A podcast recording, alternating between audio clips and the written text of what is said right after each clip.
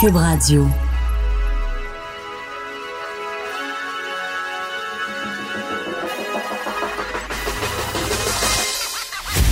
Jonathan Trudeau. Joe, Trudeau et Maude Boutet. Franchement dit. Cube Radio. Bon jeudi, aujourd'hui, on est le 26 novembre 2019. Mon nom est Jonathan Trudeau. Bienvenue dans Franchement dit à Cube Radio. Maude Boutet, comment vas-tu? Salut, ça va toi? Oui, oh, tu, tu me sembles être en meilleure santé. Oui, ça, ça, ça, c'est une pente montante. On ne redescend plus. No turning back. Puis jamais. Plus On ne regarde pas en arrière. On ne J'ai regarde pas, en j'ai- arrière. J'ai pas pris de sirop de codéine, j'ai laissé ça de côté, ça va mieux. Bon, tant mieux. Oui, t'as l'air à moins de chanter Stone, le monde est Stone. Absolument.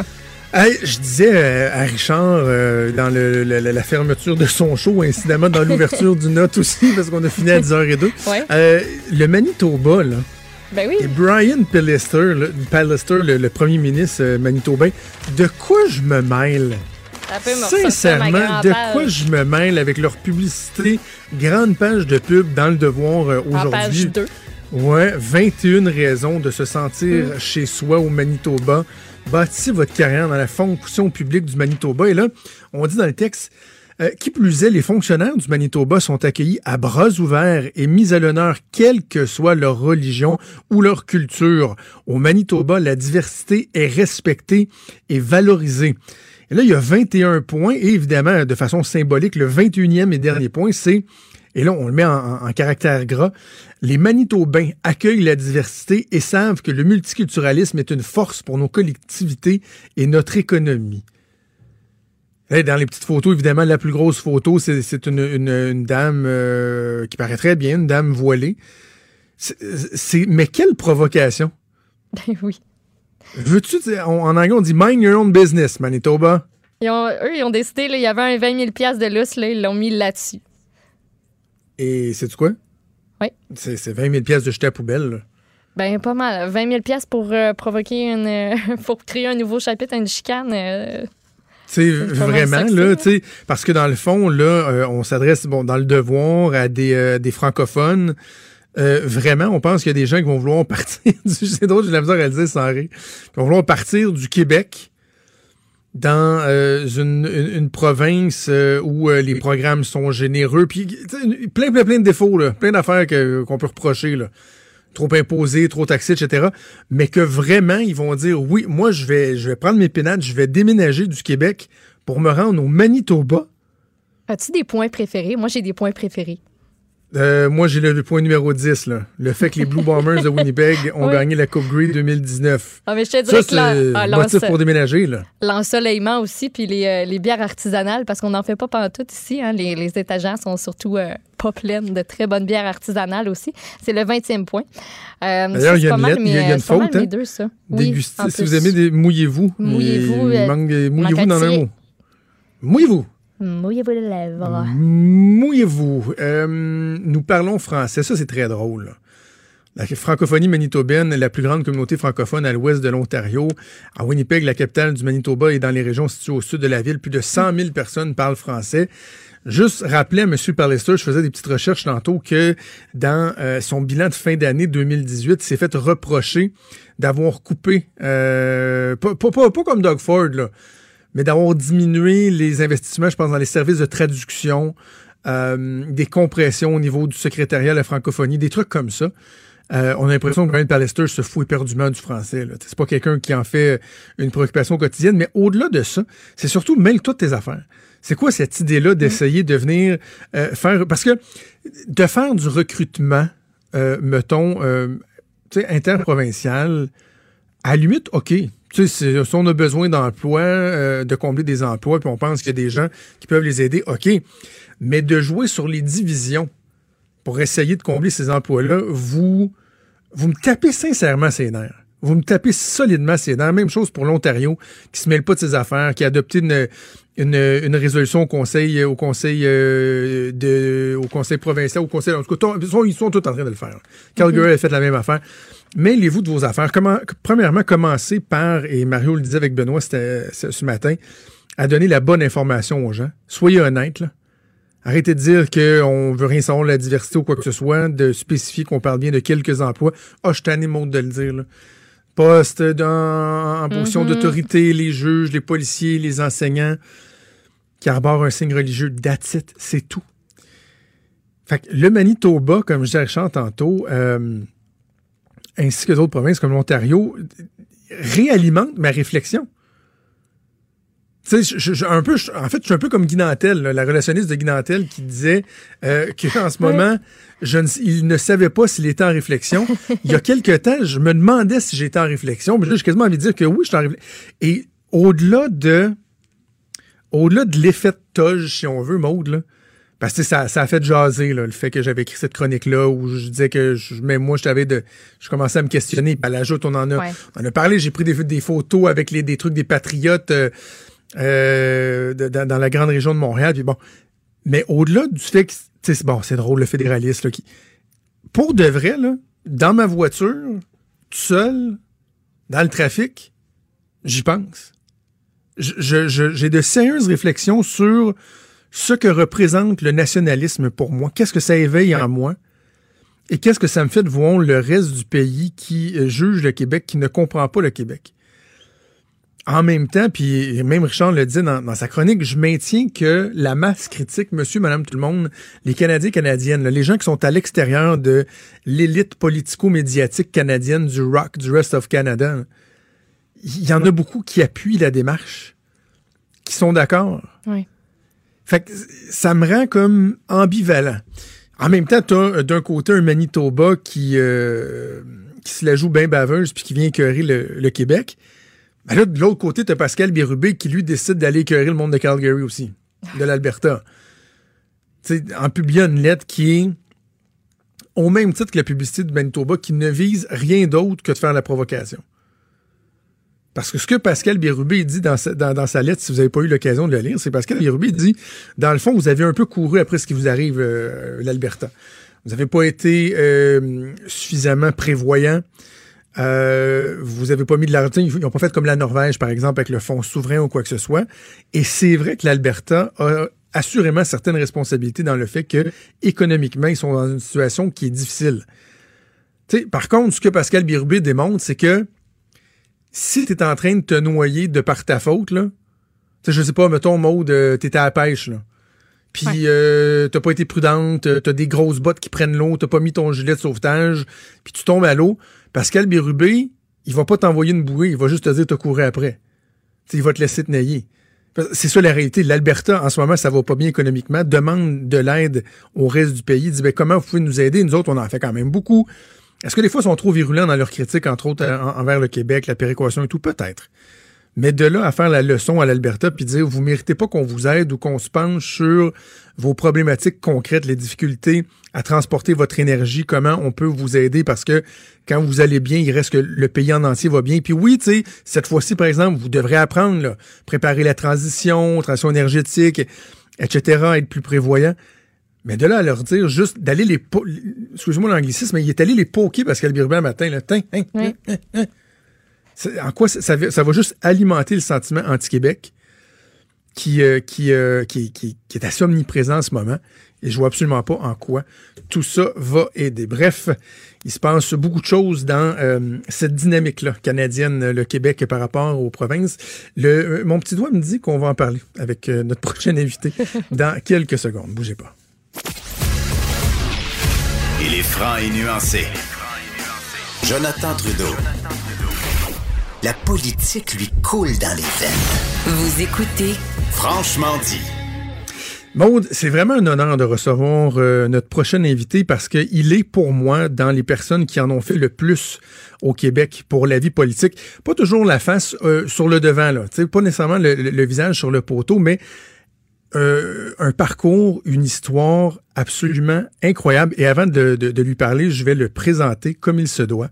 Jean-Claude Rivet est un avocat de formation, pas pratiqué très très très longtemps. Il est rapidement devenu secrétaire particulier de Jean Lesage à l'époque. Par la suite, secrétaire euh, à la législation de Robert Bourassa, premier gouvernement de Robert Bourassa de 70 à 76.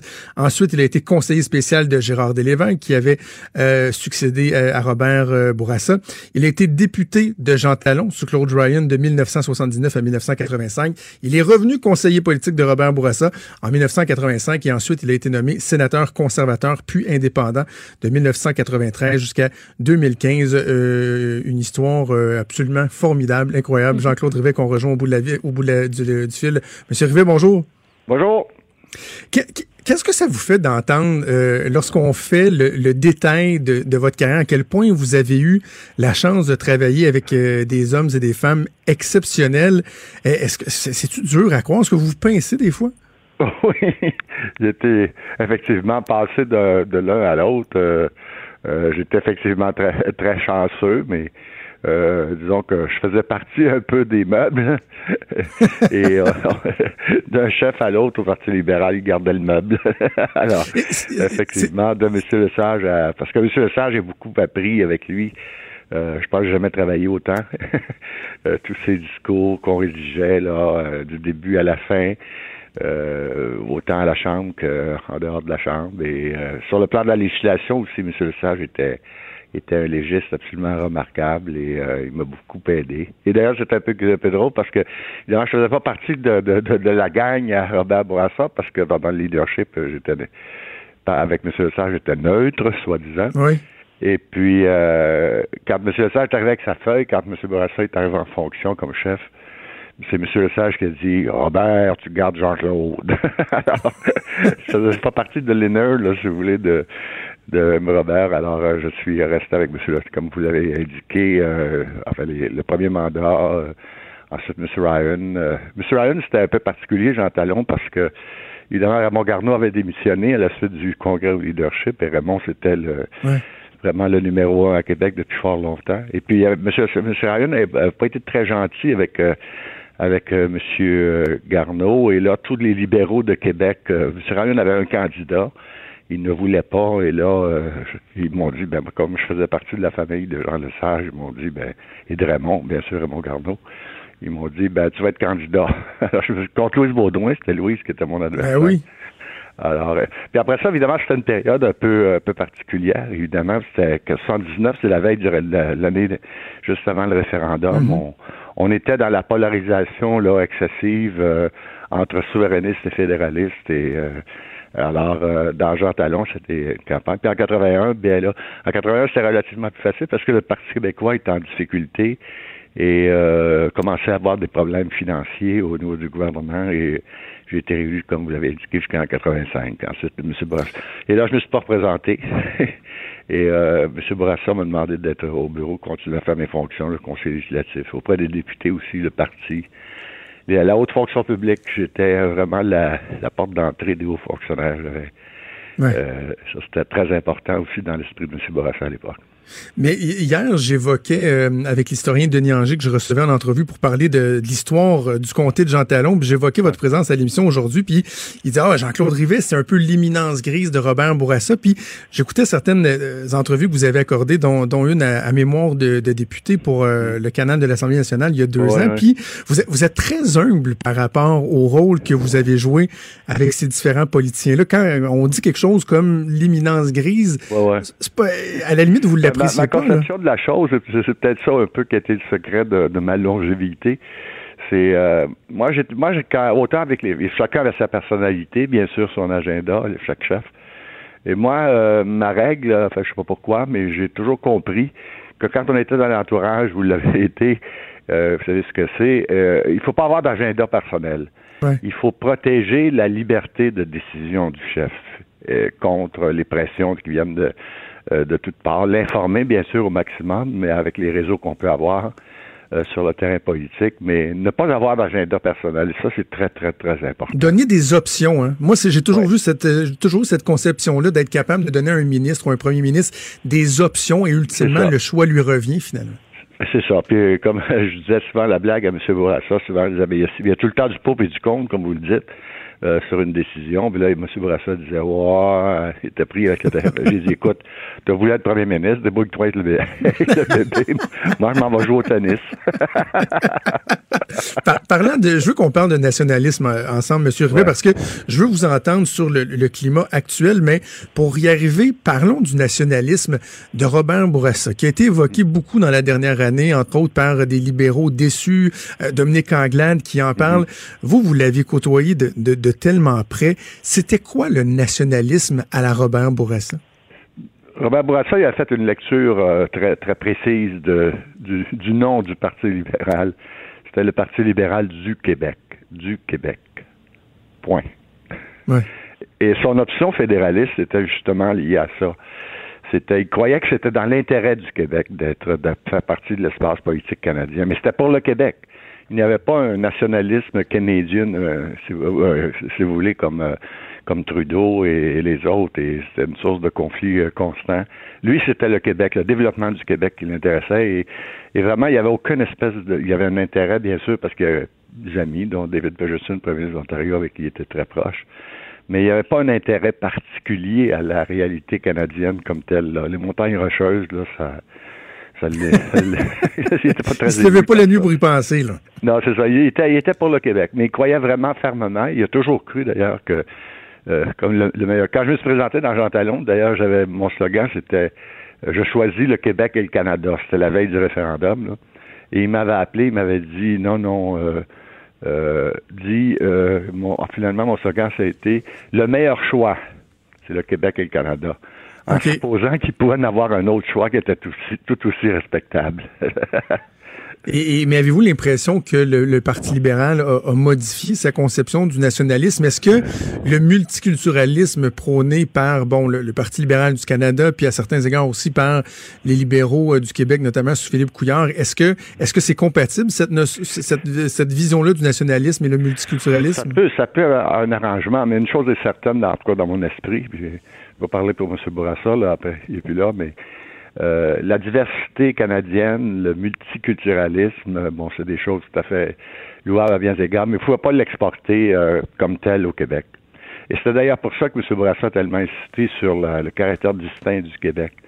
Euh, et dans la dans l'accord du lac Meech, d'ailleurs, on dit le caractère distinct en raison de sa langue, de sa culture, puis trois petits points de suspension avec d'autres dimensions qui étaient le, une forme d'organisation politique qui était, pouvait être différente du reste du Canada. M. Bourassa a toujours cru que euh, le Québec pouvait rester dans le Canada, mais qui pouvait, qui devait affirmer son identité propre. Et ça, euh, c'était une chose absolument euh, vitale pour lui. On peut pas, on peut pas parce qu'on doit se battre constamment. Il n'y a aucune autre région du Canada qui se bat pour son identité culturelle propre, là, anglophone, si vous voulez.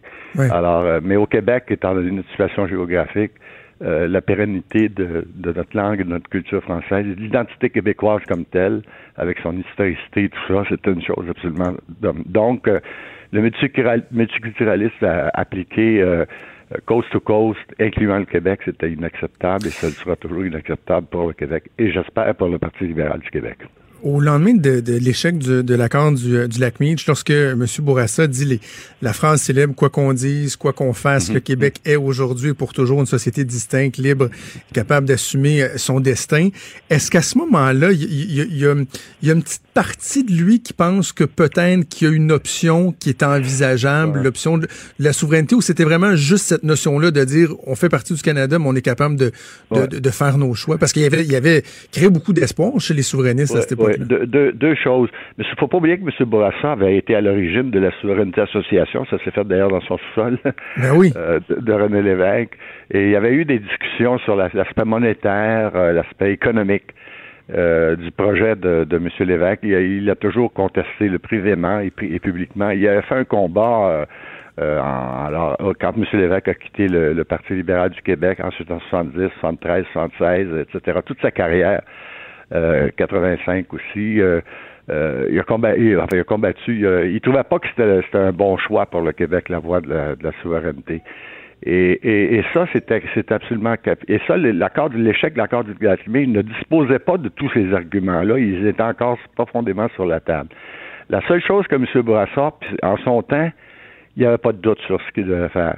Mais la seule, les deux choses d'avenir qui, qui l'inquiétaient, qui vont au-delà de, de, de, son parcours politique, euh, il y avait la première chose, c'est il fallait à tout prix qu'à l'intérieur du Canada, est-ce que le Québec va pouvoir continuer de préserver sa langue et sa culture? Hmm. Premier élément. Deuxièmement, il y avait une chose qui l'inquiétait beaucoup, qui était le poids démographique du Québec à l'intérieur du Canada. Là, on est à 22, 23, ou je sais trop, là. Mais si on tombait en bas de 20, là, c'était, c'était difficile à, à envisager. Là. Il voyait qu'il aurait, il aurait pu avoir des changements, mais pas en son temps. En son temps, il trouvait que c'était encore le meilleur choix. Mais il y avait quand même des, choses d'avenir euh, qui le préoccupaient, puis euh, il n'a jamais fermé euh, définitivement l'option parce que l'essentiel, c'était pas l'option. L'essentiel, c'était la réalité et l'identité québécoise comme telle. Et, ça, ce que vous racontez là, c'est ça qu'on a l'impression qui s'est qui s'est rodé un peu au Parti libéral du Québec, cette notion vraiment de, de défense très vive euh, des intérêts du Québec, tout en étant en faveur de la fédération. On dirait que ça s'est perdu un peu, ça. Ouais, ça, ça, ça, ça oui, effectivement, l'a pas affirmé. Euh, par exemple, quand, quand même au-delà de ça, quand Jean Charest est arrivé au tout début, il était évidemment, il a, sa culture politique était tellement euh, canadienne et fédérale. Mais Jean a, a réussi, je pense, lui, à, à, à, assumer cette continuité-là, mais il y a eu vraiment euh, un changement fait, de préoccupation, puis d'ailleurs qui correspondait à l'état de l'opinion publique comme tel, euh, où il y a eu une espèce de décrochage, mais là on voit avec, euh, on voit apparaître à l'avant-scène là toutes les questions liées à l'immigration, à la langue, à l'identité québécoise comme telle. il y a comme encore un, un, élément, là, des éléments enfin ben, importants euh, sur l'insécurité culturelle du Québec. Et ça, c'est il faut que le Parti libéral du Québec assume ça dans toute sa plénitude. Là. Parti libéral du Québec. Trouvez-vous ça agaçant de voir des provinces comme le, le, le Manitoba, l'Alberta, l'Ontario faire, faire la leçon au Québec? Parce que que l'on aime la loi 21 ou, non, il reste que le Québec a adopté cette loi-là, le, droit de le faire. Bon, les, tribunaux auront euh, euh, hmm. euh, à se prononcer, mais de voir des provinces faire la leçon au Québec, moi, personnellement, fédéraliste que je suis, je trouve ça très, très, très agaçant. Vous, vous voyez ça comment? C'est agaçant, mais ça a toujours été. Euh, M. Trudeau, chrétien, euh, des Québécois d'ailleurs, c'est encore plus triste finalement, euh, l'ont fait constamment. Évidemment, si, ils ont, ben, en fait, dans le, le, le, jeu politique canadien, ça fait partie un peu de la, de la, réalité, mais on perçoit toujours, par exemple, au moment de l'adoption de la loi 22 ou de la loi 101, euh, dans l'arrivée du PQ. Vous savez, c'est une question très, très émotive, finalement. On, on, oublie, mais quand le PQ est arrivé au gouvernement, ou même un peu antérieurement, vous savez, il y a 250 000 personnes qui ont quitté le Québec à l'époque. Euh, c'est quelque chose, ça, que il y a un déplacement de. C'est évident qu'il y a des gens qui peuvent se sentir un peu mal à l'aise, et puis dans les, les dogmes, les dogmes euh, pan-canadiens, euh, les autres régions du Canada ont parfois de difficultés à, à comprendre et à accepter, et, Dieu sait que c'est vrai, juste un, simple clause d'interprétation de la Constitution euh, sur la réalité québécoise euh, dans a été rejeté euh, par enfin, il a accepté là, avec, euh, avec beaucoup de réticence, puis il a été rejeté. Puis il y a une façon un peu curieuse, c'est que dans, dans les grandes décisions linguistiques sur la loi 101, etc., la, Cour suprême du Canada avait dit euh, une chose que j'ai trouvée, c'est arrivé après l'échec de mai, j'avais dit à propos de la langue d'affichage, j'avais dit à cause du textuel, à cause du caractère distinct du Québec, l'Assemblée nationale a le pouvoir d'imposer le français dans l'affichage commercial. Hmm. C'est exactement euh, ce qu'on recherchait à obtenir à l'intérieur de la Cour. Mais ça, vous savez qu'il y a une méconnaissance. Euh, on le fait aussi, euh, le, les, Québécois le font aussi à, à, l'adresse du, du, reste du Canada. ça fait partie de la famille, j'ai l'impression. Pas plus Quand à mon avis quand on regarde les politiciens actuels, euh, Monsieur Rivet, j'ai vu vous avez fait un, un, statut sur votre page Facebook qui a fait réagir bien des gens d'expérience. Et moi, j'ai eu un peu aussi la même réflexion. Puis il y, y, a plein de gens qui se posent la question. Tu sais, quand on regarde, bon, les politiciens que vous vous avez côtoyés, les Jean Lesage, Robert Bourassa, mm. Jacques Parizeau, Lucien Bouchard, Brian Mulroney, Pierre Elliott Trudeau, on les mm. compare aux euh, Dominique Anglade, Alexandre Cusson, mm. Sylvain Gaudreau, Paul Saint-Pierre Plamondon, sans rien leur enlever à ces gens-là. On a l'impression que l'envergure est, assurément pas la même. Qu'est-ce que ça nous dit sur notre époque? Vous connaissez la phrase de François Mitterrand, le, président de la République française? qui a déjà dit, a quelque temps avant de, quitter, il a dit après moi, c'était un, peu prétentieux, mais euh, ça va exactement dans le sens de votre question. François Mitterrand avait dit après moi, il n'y aura plus de président de la République. Il n'y aura que des, comptables et des gestionnaires. Des gestionnaires, oui. Euh, et ça, c'est c'est un peu la réalité, un peu politique. Parce que, évidemment, la raison fondamentale, je pense, c'est que euh, quand on, vous avez évoqué les, les noms des années 60-70, des personnalités qui s'engageaient en politique, aujourd'hui, euh, c'est parce que à l'époque, un des dogmes, une, des croyances très, très enracinées, très profondes chez les uns et les autres, c'était que l'État, le gouvernement, était à l'époque le principal facteur de changement et d'évolution sociale. Mhm. C'était vraiment le premier. Et, les gens y allaient. Je me rappelle quand j'étais à l'université, il n'y a rien qu'on voulait autant que d'aller travailler au gouvernement du Québec. Aujourd'hui, l'État n'est plus le principal changement social. La mondialisation, euh, le pluralisme culturel, euh, l'omniprésence de, de l'anglais qui est la langue universelle, etc. Donc, il y a, y a, moins de, il y a moins d'intérêt, enfin, il y a moins de, de marge de manœuvre, l'environnement, les grandes questions, l'environnement, euh, il y a moins de grandes questions où les gens ont le sentiment qu'ils peuvent au gouvernement changer les choses et contrôler et avoir les solutions. On ne peut pas régler le problème de l'environnement à l'échelle du Québec. C'est tandis qu'on peut régler les problèmes d'éducation, etc.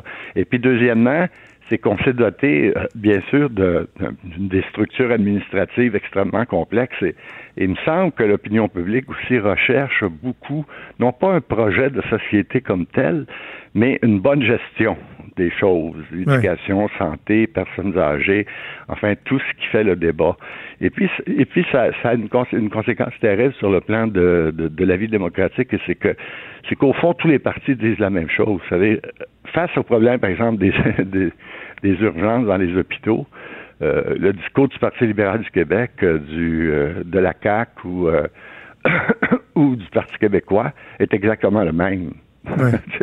et, c'est pour ça que c'est pour ça que les gens d'ailleurs c'est exactement ça qui est à mon avis le secret de, la réussite de, de François Legault c'est qu'il a pris des libéraux il a pris des des gens du qui venaient plutôt du Parti québécois il a fait un gouvernement où euh, il y a une qualité là sur le plan administratif et de la gestion qui est très grande. Puis regardez, puis il a mis de côté, ça a mis de côté toute la dualité, le fédéraliste, souverainiste.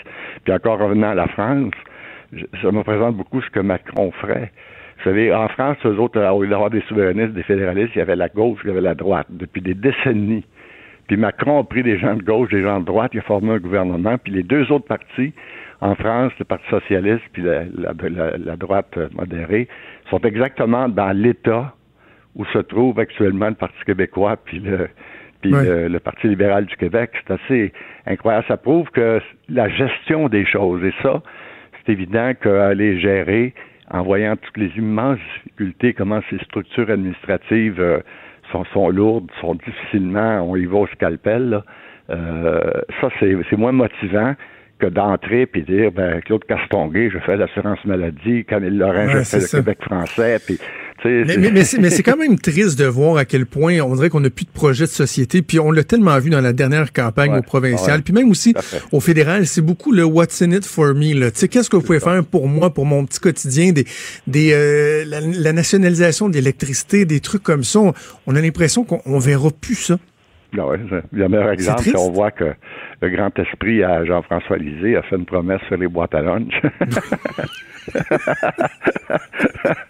mais c'est mais c'est ça, c'est la famille, c'est la, euh, la classe moyenne, etc. C'est parce que les, intérêts aussi des gens sont sont sont, sont en dehors du, du de, de l'univers politique, beaucoup plus à, l'extérieur qu'ils ne l'étaient. On le voit d'ailleurs que le militantisme dans les partis, il n'y a pas juste le personnel politique que vous évoquez. Euh, des militantismes est beaucoup moins fort. Euh,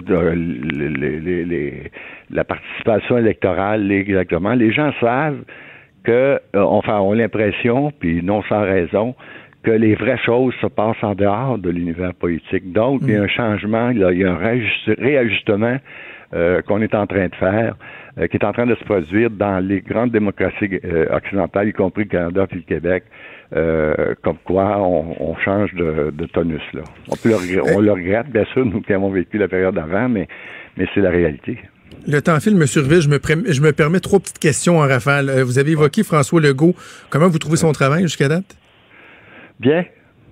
Moi, je trouve qu'il y a un bon conseil des ministres. Je trouve qu'il y a des bons ministres. Il y a un peu de, maladresse à l'occasion. Euh, mais il garde la ligne. Euh, sauf qu'à un moment donné, il va y arriver quelque chose. Et je trouve que c'est. Tu sais, je vois pas qu'un parti libéral qui sera au pouvoir ou même le Parti québécois fera tellement différent face au, quotidien des choses. Là. Oui, oui. Euh, parti libéral du Québec, Dominique Anglade, Alexandre Cusson, avez-vous une préférence? Non, pas vraiment. Euh, je suis loin, loin, loin, de, loin, de, loin de ça, mais, mais sauf que cette génération-là aussi, il faut qu'en faut au moins, un peu, on peut peut-être sévère, mais il faut leur laisser le temps de, de, de, de vraiment de, de, de, faire leur preuve, de faire leur marque, mais euh, tu sais, on, on, voit, je, ce que ce que je vois depuis le début des euh, enfin de, de, des campagnes au leadership, ça s'appliquera certainement aussi au, au Parti québécois là, à venir. Euh, c'est vraiment ça. Il y a une différence, il y a un changement de, de culture dans le, dans le métier politique et ça, les candidats vont, vont l'exprimer et, en sont, en sont l'expression la plus, la plus concrète. Là. Et dernière question, M. Rivet, Jean Talon, vous avez été euh, député de ce comté-là pendant six ans. Euh, ce serait une catastrophe si les libéraux l'échappaient lundi prochain? Oui, ah, sûrement, ce serait pas très bon. Euh, mais Jean Talon, évidemment, à mon époque, c'est pas le même. Le, comté a modifié un peu. Moi, j'avais oui, ville de Québec. Puis dans Sainte-Foy, j'avais juste Saint-Yves, Saint-Louis-de-France. Au sud, de, au nord du boulevard Laurier, j'avais pas, j'avais pas l'université Laval, etc. Parce que Claude Morin voulait la garder. et euh, et euh, mais sauf que mais Jean, la fait que Jean Talon, la seule chose que je lis là, c'est bien sûr Sébastien Pro quand même gagné par mille votes la dernière fois dans la, pire, la pire, euh, la pire conjoncture qu'on peut imaginer. Mais ma crainte pour le Parti libéral, c'est que les mille quelques votes que Sébastien a eus, il y avait du vote Sébastien Prou.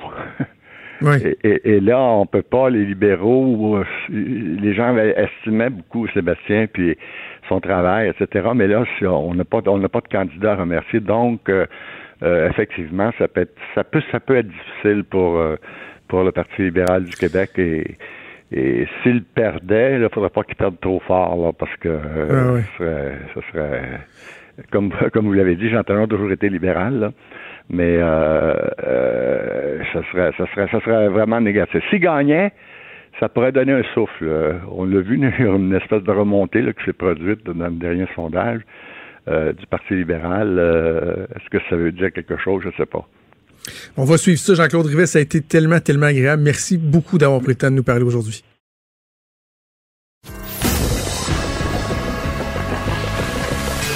Franchement dit.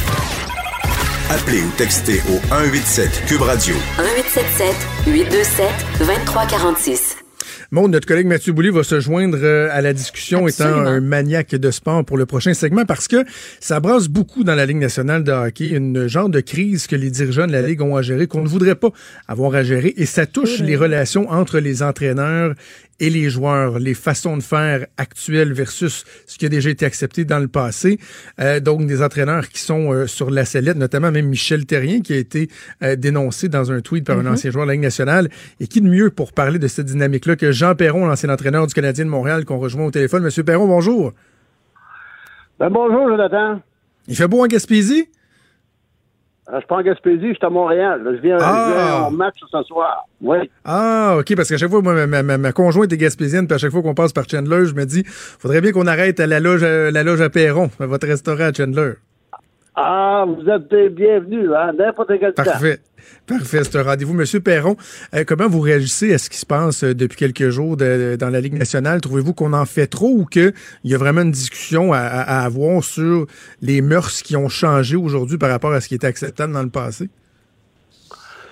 Ben, écoutez, je pense que ça devait me donner euh, venir aux oreilles de certaines personnes parce que quand j'ai entendu Mike Babcock euh, demander à un de ses joueurs d'évaluer un autre joueur ou ses coéquipiers J'ai dit, euh, c'est pas ça le coaching là.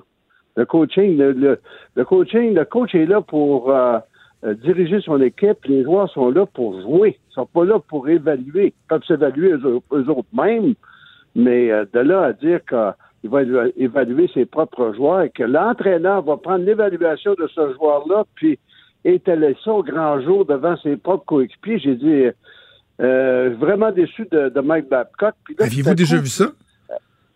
Pardon? Aviez-vous déjà vu ça, un entraîneur qui fait un exercice de la sorte, qui demande dans le fond à un, Non, un de ses joueurs de jamais- stouler ses jamais vu. J'ai jamais vu ça. J'ai vu des choses, ça c'est dans le vestiaire, c'est des choses que les gens ne savent pas.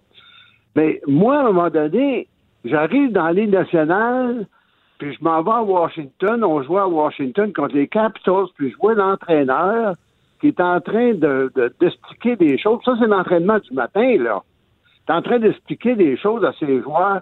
Il est pas content de ses défenseurs. Et là, à coup de hache, moi, moi j'appelle ça des coups de Sherwood, là, euh, directement sur deux de ses, de ses joueurs. Hey, là, tu, tu parles de deux mains, là. Pas- pas un petit coup pour encourager, là. Hey, il m'a dit une chose, il y allait, il allait, euh, comme on dit, à corps perdu sur ces deux, sur ces deux joueurs de défense. Euh, j'ai dit, c'est-tu de même que ça marche dans la Ligue nationale? Parce que moi, je viens des rangs universitaires, puis dans- à l'université, on aurait, on n'aurait pas osé faire des choses de même. Ça fait que, parce qu'on serait fait réprimander. Mais il reste que, euh, là, là, je, je regardais ça, puis tout à coup, quand c'est sorti ces histoires de, de racisme, et euh, j'ai dit, ça me surprend pas du tout, parce que, au, au nom de la victoire, là, il y a un paquet de coachs qui vont prendre des libertés sur leurs joueurs. Et là, là, écoute-moi bien, euh, euh, Peters, qui lui, euh, il, euh, il traite, il traite son joueur noir de, de nègre. Hey, tu fais ça, je te dis, moi j'ai travaillé en Californie. Si j'avais mentionné ça, je me ramassais en prison. Sur la route, sur la rue, là. J'étais en prison. Et lui, là, dans le vestiaire, euh, puis là, il, est allé loin assez que pour se débarrasser de ce gars-là devant lui, euh, devant tout le monde, il a dit, toi, tu vas jouer des mineurs. Il a fait des pressions pour l'envoyer à Rockford dans la East Coast Hockey League. m'a dire une chose. Euh, Il a, il y a des entraîneurs qui n'ont pas, ils ont pas de jugement. Point de ligne. Parce qu'en même temps, M. Perron, c'est normal d'être capable de, de brasser la cage un peu. Là. Surtout que les, les, les joueurs modernes qui sont très... euh, c'est des stars, c'est des PME, ça gagne des millions. Ça doit pas être évident pour un coach d'avoir de l'influence, d'avoir euh, une, poigne sur ses joueurs, mais il faut, il faut trouver le, le bon niveau. Là. Il y a quand même des lignes à, à ne pas franchir. hein. Ah, il y a des. euh, euh, écoute, euh, il y a des. Il y a, de la- il y a de la- du respect à y avoir ces deux bords. Parce que si tu veux avoir, si tu veux avoir du respect de la part de tes joueurs, il faut que, euh, que tu- te- tu du respect envers eux autres. Euh, le joueur va t'en donner si toi tu le respectes. Mais euh, il y a des il y a des fois que tu sais, des défaites, euh, que ce soit au niveau, dans n'importe quel niveau, ça peut être au niveau euh, junior majeur, euh, euh, professionnel, niveau national. À un moment donné, il y en a qui, qui perdent la carte parce qu'ils perdent. C'est sûr que, comme entraîneur, tu te dois de, de te contrôler parce que tous les joueurs que tu, diriges, c'est tous des gagnants. C'est des gars qui ont gagné partout, qui ont passé, ils sont habitués de gagner. Ouais. Et là, tout à coup, il y a des séries de défaites.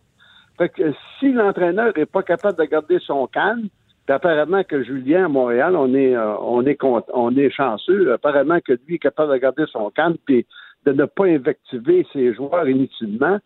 C'est un, un coach's player, comme on appelle. Euh, Oui, un coach's player. Ça fait que ça, c'est, c'est d'une importance capitale parce que les saisons sont longues.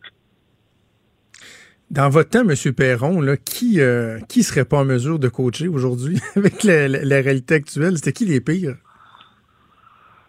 Ben, je pense que la plupart, euh, la plupart seraient capables de de, de, l'ancienne gang, ils seraient capables de, de coacher. Moi, moi, je, moi, euh, de ma génération, moi, on est tous rentrés, on était tous des universitaires qui sont rentrés dans la Ligue nationale. Ça fait que, euh, à part de Mike Keenan qui était dur, comme ça se peut pas, euh, je pense que les autres, les autres universitaires comme Bob Johnson qui a gagné à la Coupe Stanley, c'était des gars qui respectaient euh, ses coéquipiers. Euh, à un moment donné, juste te, te dire comment que ce gars-là était, euh, il avait il avait perdu 11 matchs consécutifs. Puis un paquet de, coachs là, qui venaient de d'autres niveaux, qui auraient pété les plombs, euh, des entraînements punitifs. Lui est arrivé, lui est arrivé dans l'avion. Il dit, les gars, il dit, on s'en va jouer à telle place. Puis aujourd'hui, ça va être le plus beau jour pour jouer au hockey. Ça fait que, il y a eu des succès, il a gagné la Coupe Stanley, gagné la Coupe Stanley quand même. Ça fait que je peux dire que notre gang, je pense qu'on a passé à travers de ça. On faisait partie de renouveau. Et euh, par la suite, euh, écoute, euh, c'est clair qu'il y, en a qui ont débordé. Puis euh, Peters, Peters en est un qui a débordé. Euh, hey, frapper un gars en arrière des jambes, en arrière du banc, durant un match de hockey. Hey, là, là, c'est... euh, c'est- hors de l'entendement. Moi, j'en reviens pas que des coachs aient fait des affaires de même. Dans le hockey écoute, junior. Je le sais, je le sais qu'à un moment donné, il y a eu des, des coachs qui ont sacré, en tout cas au niveau junior, qui ont sacré des claques d'en face à leurs propres, euh, à leurs propres joueurs, dans le vestiaire. C'est jamais sorti. Euh, je, mais, faut faire attention aussi, regarde, moi, mes, mes chums qui ont joué en, euh, qui, ont, qui ont joué euh, au Japon, par exemple, au Japon, là, ils ont, ils ont des valeurs qui, euh, qui sont différentes des notes. Des notes, c'est le, le- le- les valeurs du samouraï. Et quand le, le, le- propriétaire est pas content, il rentre dans le vestiaire après un match, puis il sac une claque d'en face à tout le monde. Puis t'as pas le droit de réagir. Fait qu'imagine-toi, imagine-toi le Canadien, lui, qui, qui joue au Japon, puis qui voit cette manière de. Lui, il revient de là, il est, il est, il est, dit, ça se peut pas. Ça fait que lui aussi mangeait des claques d'en face, mais il restait pas longtemps. Est-ce que c'était pire dans le hockey junior euh, que dans la Ligue nationale dans les années 70-80, selon vous? Moi, je pense, je pense qu'éventuellement, éventuellement, il va y avoir des joueurs juniors qui vont sortir et qui vont dire des choses. Là, je pense que c'est comme euh, ce qui est arrivé avec MeToo, par exemple. Euh, comme euh, dans le temps où ce qu'on a eu de, de la pédophilie au niveau du, du hockey mineur, où ce Ben oui. là, les, les, les policiers ont décidé de faire des enquêtes avant d'accepter des, euh, des, des gens pour coacher les équipes de sport.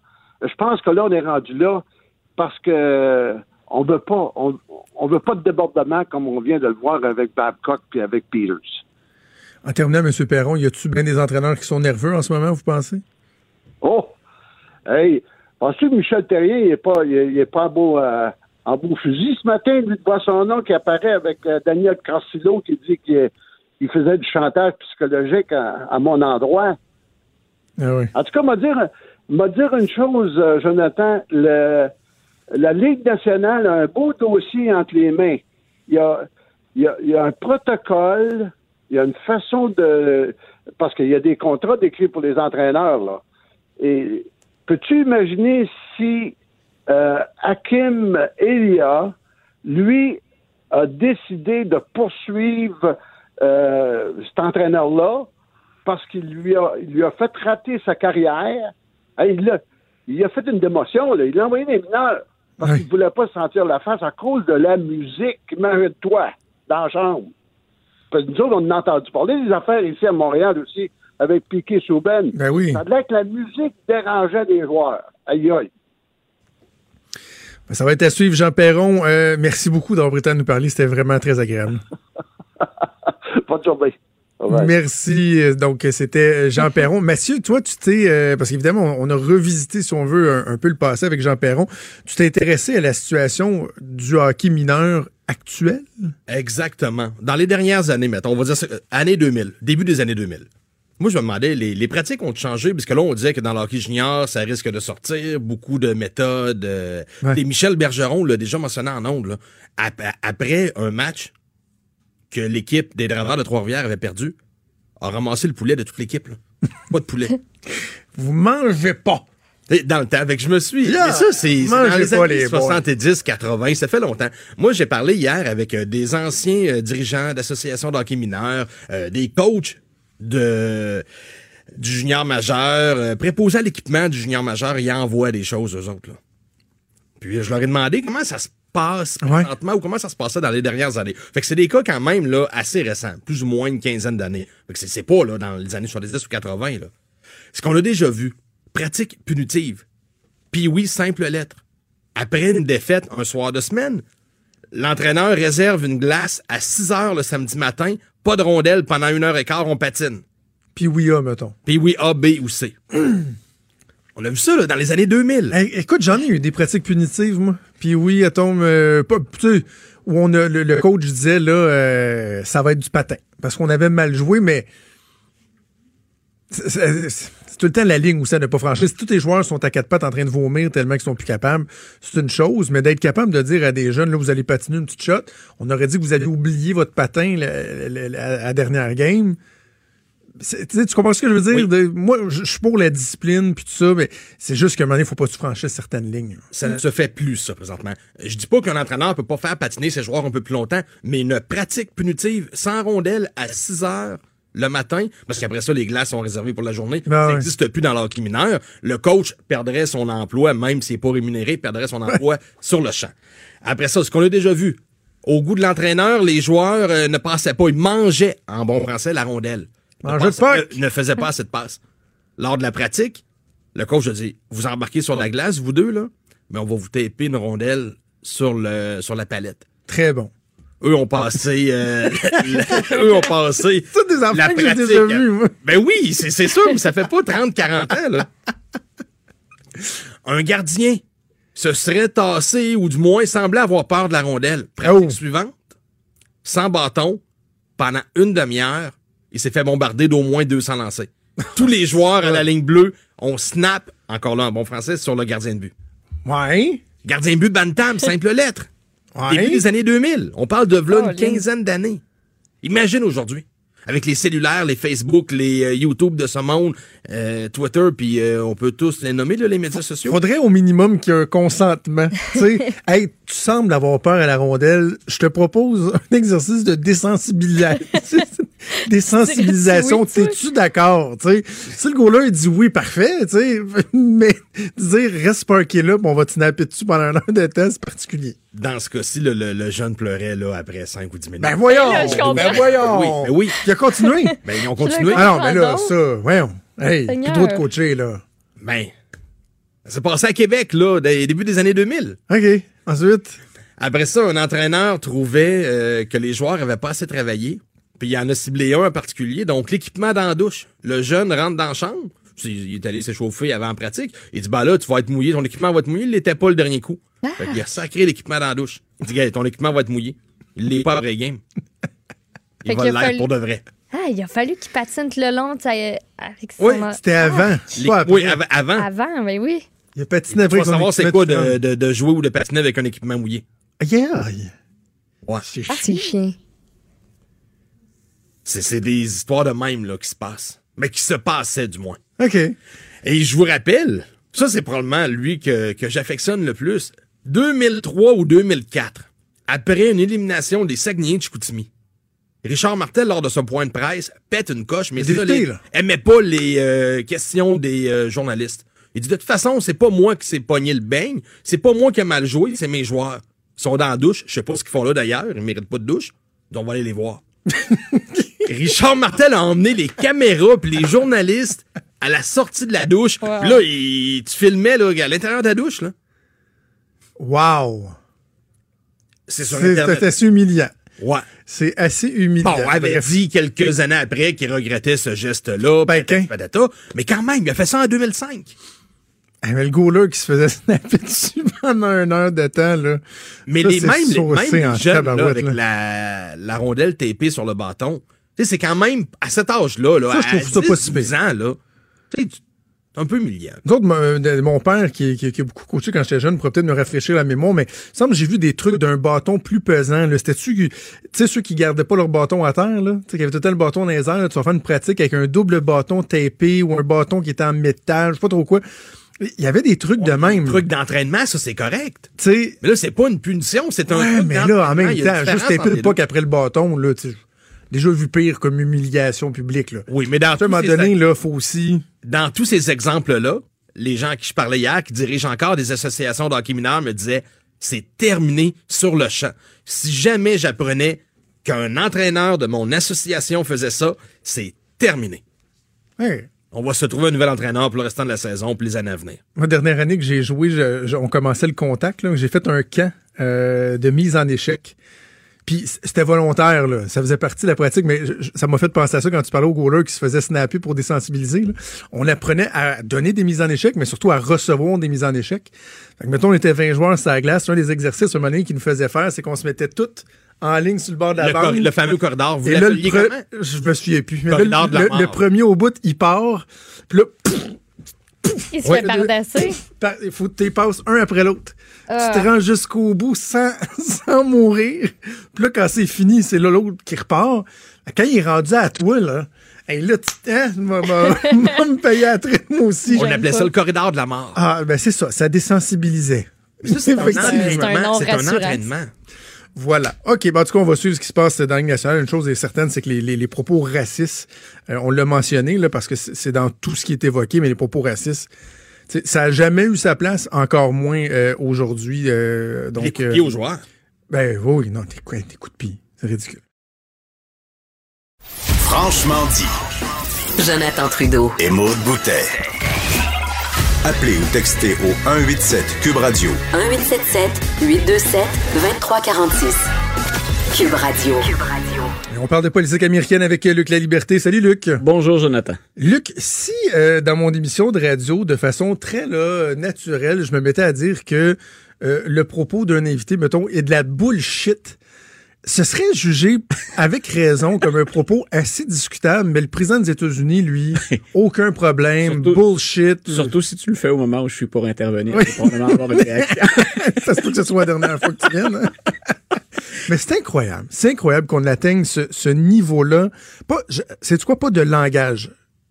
Un tel niveau d'imperméabilité Tout à fait. au dérapage d'un Et, président. et le pire, c'est que tu le dis là, mais ça fait presque trois ans maintenant qu'on qu'on fonctionne dans cet univers-là, dans ce monde-là. Et moi, je déplore souvent, on s'y est fait. C'est ça? C'est, euh, écoute, je, je lisais il y a pas très longtemps, c'est même presque amusant, mais euh, des présidents vulgaires ou mal engueulés, impolis, il y en a eu plusieurs dans l'histoire américaine. Il y en a eu quelques-uns, puis il y en a eu, il y en a même qui déclassaient Donald Trump. Mais c'est l'aisance avec laquelle maintenant publiquement on peut faire ça. Habituellement, on s'entendait pour dire il y a un langage plus officiel ou il y a un langage où grosso modo on, on achète la paix ou on tente de réconcilier, de rassembler. Mais dans l'intimité, un président pouvait se laisser aller. Et, et c'est parfois ce qu'on fait encore. Et on regarde la politique québécoise ici. J'imagine les politiciens de tous les partis à un certain moment en avoir hein, la, la, la cocotte minute Ouais. qui est au bord de sauter. M. Trump le fait tout naturellement, spontanément, dans les médias, sur Twitter. Et ça, euh, moi, ce, ce- ce que je déplore là-dedans, c'est que ça vient quelque part donner, euh, donner raison à ceux qui le font sur le web régulièrement. Le niveau de conversation, mais le, le- degré d'insulte ou l'intensité des discussions, c'est souvent particulièrement spectaculaire, mais dans le mauvais sens. Et, et on s'est presque habitué à ça de la part du président. On s'attend pas à ce qu'il sorte un moment en disant, écoutez, respectons les opinions des autres. Vous ne pensez pas comme moi, mais euh, non. Spontanément, on s'en va vers l'insulte, vers les, les, les gros mots, les injures, le discours. Ouais. Fascinant quelque part. Euh, Moi, j'ai hâte de voir comme historien dans quelques années quel regard on va porter sur la période actuelle. Assurément. OK, euh, on s'attendra Oui. pas trop longtemps à Oui. Donald Trump.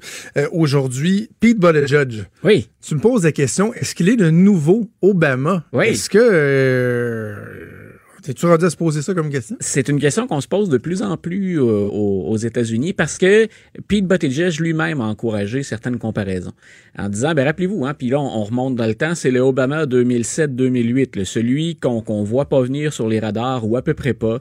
Il est à peine connu depuis 2004 parce qu'il avait fait ce fameux discours pendant la convention pendant laquelle les démocrates ben, disaient c'est John Kerry qui va être notre candidat. Mais sinon, c'est un très très jeune euh, politicien.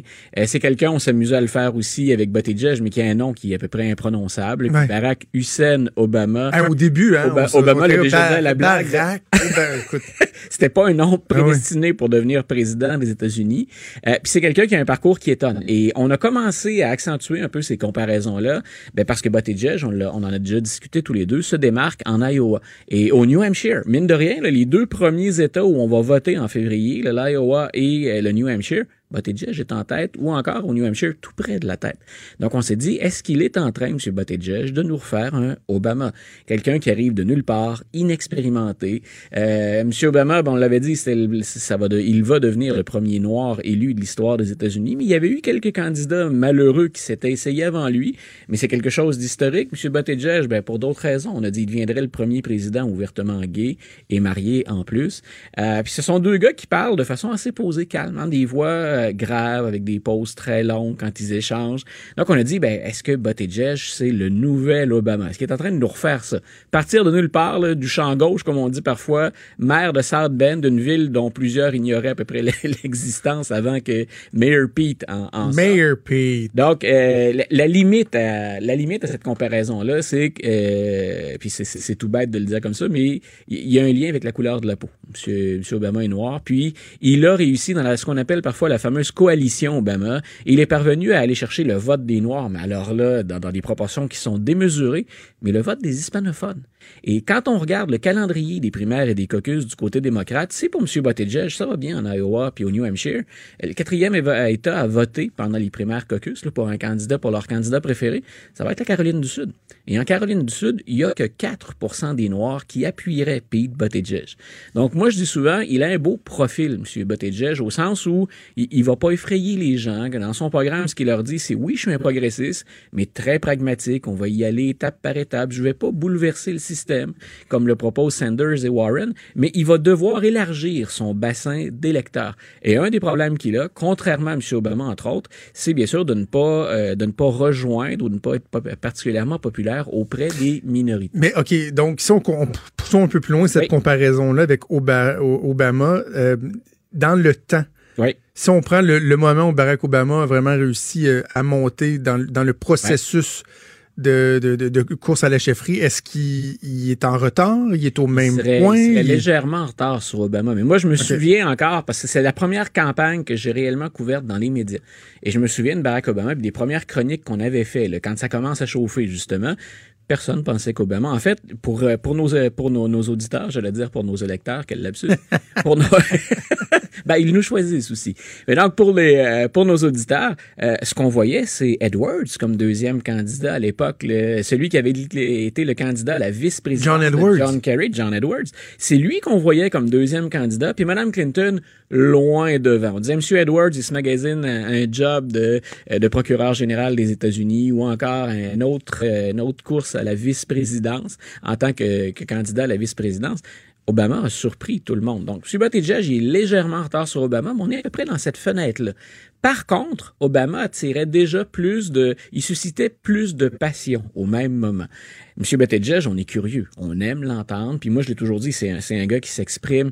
Il est très, très terre-à-terre et tellement simple à, à comprendre. Mais Obama déchaînait littéralement des passions déjà. Et, et on va voir. Peut-être que M. Buttigieg va finir par nous prononcer des discours devant 40, 50 000, 60 000 personnes.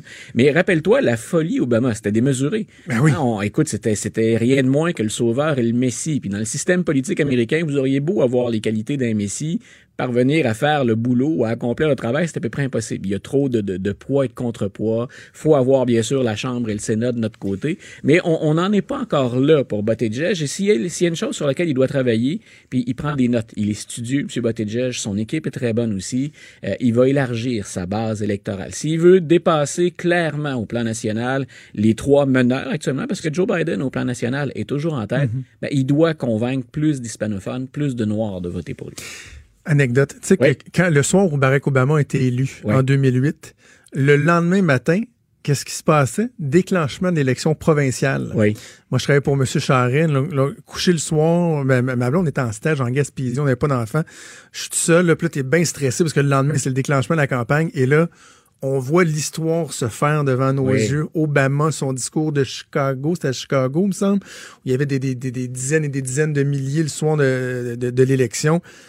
Et là, tu, pouvais pas avoir plus grande dose de motivation que ça. Là. Ah non, c'était. On partait en campagne le lendemain matin. Là. Mais tu vois, quand, on, quand on parle d'événements historiques, là, tu te souviens exactement de ce que tu faisais, de ce que tu pensais. C'est la même chose. Écoute, j'étais, on a écouté ce discours-là, là, le cégep, pour te donner une idée, l'agent de sécurité voulait nous mettre dehors parce que j'étais avec des étudiants. On avait couvert la campagne, on analysait les résultats, puis là, les étudiants ont dit non, nous, on fait l'histoire jusqu'au bout. On veut rester ensemble dans le local pour entendre le premier discours. Ah, ouais. Et je me souviens que c'est le directeur général du collège à l'époque qui était intervenu pour dire non, vous les laissez faire. Il reste dans le cégep. Bravo. Et, euh, mais ça avait été drôlement impressionnant. Donc, tu vois, je me souviens exactement de ce qu'on faisait. OK, parlons de la Cour suprême maintenant. Tu te questionnes à savoir si elle est encore neutre, si elle est encore Oui. objective. Ben, on va avoir de très, très beaux cas à se mettre sous le dent. Faut être un peu passionné de la chose parce qu'habituellement, c'est plutôt rare. Un, Un peu aride. Oui, c'est un peu aride, mais ma, ma passion à moi, c'est le côté un peu nerd du, du prof et du gars, c'est d'aller même lire les, ju- les jugements, l'argumentaire des deux camps. Euh, je dis les deux camps déjà en passant, mais c'est qu'il y a des juges plus progressistes et des juges plus conservateurs. Et de plus en plus, on assiste à des jugements dans lesquels on se partage 5-4. Les cinq conservateurs votent ensemble, les quatre progressistes votent en bloc. Et là, on va lire les, les argumentaires ou les opinions dissidentes. Et là, on a plusieurs cas qui concernent directement Donald Trump. Et non seulement on va voir s'il y a un partage entre les conservateurs et les progressistes, mais il y a des juges qui, personnellement, sont à la limite de ce qu'on pourrait appeler un conflit d'intérêts. Par exemple, on va avoir une cause dans laquelle on va déterminer à la Cour suprême est-ce que l'immunité présidentielle, elle est totale en ce qui concerne la personne du président puis ce qu'il a? Et M. Trump, un des dossiers chauds actuellement, c'est euh, il y a un tribunal d'une cour inférieure qui a dit il doit montrer ses rapports, ses déclarations d'impôts. Ouais. Il doit les dévoiler. Euh, Madame Ginsburg, Ruth Bader Ginsburg, dont on a déjà parlé puis qui est la progressiste la plus en vue, qui a été hospitalisée encore en fin de semaine. Les progressistes espèrent qu'elle est suffisamment en forme pour pas que M. Trump ait à la remplacer. On Hey! Un autre juge conservateur. Autre. Ginsburg, pendant la campagne 2000, euh, 2015-2016, là, elle s'est exprimée personnellement contre Donald Trump et sur le fait qu'il devait, comme c'est l'habitude pour les autres présidents, dévoiler ses déclarations d'impôts. Donc, il y a des gens qui disent, est-ce que Mme Ginsburg, non seulement c'est une progressiste, on a parlé de ce clivage progressiste-conservateur, mais est-ce qu'elle doit, Mme Ginsburg, se retirer, se récuser? parce qu'elle s'est exprimée personnellement. Et là, il y a d'autres juristes qui disent non, ça c'était un avis personnel, c'est un avis politique. On lui fait confiance pour émettre un avis juridique. Euh, de l'autre côté du, du spectre, donc si Mme Ginsburg, il y a des gens qui se disent Hmm, c'est vraiment neutre la Cour suprême, c'est objectif. De l'autre côté, on a Brett Kavanaugh, le fameux Brett Kavanaugh dont les, les, les, les audiences au Sénat avaient été si, Ben oui. si controversées. Euh, M. Kavanaugh, c'est un ami de Don McGahn. Et là, nos auditeurs disent ça change quoi? M. McGahn, c'est un ancien avocat de la Maison-Blanche à qui M. Trump a dit Mon immunité présidentielle euh, s'applique aussi à l'entourage avec lequel je discute de mes dossiers. M. McGahn n'aurait donc pas, en fonction de l'immunité présidentielle, à témoigner à la Chambre des représentants. Et Brett Kavanaugh est un ami de M. McGahn. Et il n'y a pas tellement longtemps, euh, dans une petite soirée, il a fait l'éloge de M. McGahn, mais très généreusement et de sa contribution. Donc là, on se dit, est-ce que Kavanaugh, qui est nommé par Trump, peut être objectif en rendant un jugement qui concerne Dodd Megan, qui est un ami pour lequel il a reconnu son admiration. Alors, on a deux cas aux extrêmes. Et là, ben, pour les, amateurs de théorie du complot, amusez-vous. Mais donc, on a une juge progressiste qui s'est exprimée personnellement contre Donald Trump, puis un juge conservateur qui s'est, lui, euh, mouillé beaucoup euh, pour appuyer quelqu'un à qui Donald Trump a dit, vous allez pas. Mais dans les deux cas, ces gens-là vont se prononcer. Donc, plus que jamais, non seulement, on, je répète, non seulement on a conservateurs et progressistes, puis on se dit, est-ce que ces juges-là sont capables de travailler ensemble puis de, de, de travailler objectivement? Mais il y a deux de ces juges, de ces neuf juges-là, qui sont même dans un potentiel conflit d'intérêts. Très intéressant. Luc, on se reparle la semaine prochaine. Parfait. On te réécoute ailleurs dans la grille euh, de Cube Radio et on peut te lire sur le blog Oui. Journal de Québec, Journal de Montréal. Un auteur prolifique, hein? Ah, prolifique. Vraiment, là, c'est tac, tac, tac, tac, un après l'autre. Une mitraillette euh, C'est, de blog. euh, ah, c'est C'est bon. euh, le, le travail à la chaîne Bravo. appliqué euh, Bravo. au biais. Merci, Luc. À la semaine prochaine. Bonne journée. Il est franc et nuancé. Jonathan Trudeau. La politique lui coule dans les veines. Vous écoutez Franchement dit. Maud, on pourrait parler de bien des affaires. On pourrait parler Ah du ouais. RQAP, on, On pourrait pourrait. parler du micro-ondes dans une école primaire, on pourrait... Un Ouais. tas de choses, mais je sais qu'il y a une nouvelle, il y a un élément qui te- qui t'obsède depuis 24 ans. Et ce qui est intéressant, je vais te faire une confidence, c'est que tu as écrit à plusieurs reprises là-dessus. Le collègue Luc Fortin dans notre groupe Messenger a répondu aussi. J'ai aucune idée de quoi tu parles. Mais non, mais non, tu volont- et, et- et- je n'ai même pas cherché. Je me suis dit, je vais Non. lui laisser m'en parler parce que il semble y avoir un- un- une folie autour de Mini Yoda et du, euh, du, Ouais. du, le- du- du merchandising, mais je sais pas de quoi tu parles. Bébé je connais Yoda, évidemment, là, mais bébé Non, Yoda, j'ai pas là, qui bébé là, Yoda. la première chose à faire, c'est que tu vas sur Google, tu OK. écris Baby Yoda. Écris-le en anglais. Comme dans le voir- fils de Yoda dans Star Wars. Comme dans Bébé Yoda. Mais dans le fond, c'est Yoda. pas vraiment Bébé Yoda. Mais je veux pas Oh, vendre il est de bien punch. cute. Il est tellement cute. Je sais pas pourquoi, mais hier, je me suis mis à lire des articles, un après l'autre, puis j'ai fini par passer comme une demi-heure à lire des choses sur euh, Bébé Yoda, qui est en fait pas Bébé Yoda, qu'on appellerait l'enfant, genre, ou quelque chose de même. Mais c'est pas l'enfant de Yoda ou c'est Yoda quand il était Mais- jeune? Non, ou, c'est ça, euh, ça, ça. ça se peut comme pas que ce soit Yoda quand il était jeune, mais tout ça, c'est lié à la série qui est sortie sur Disney+.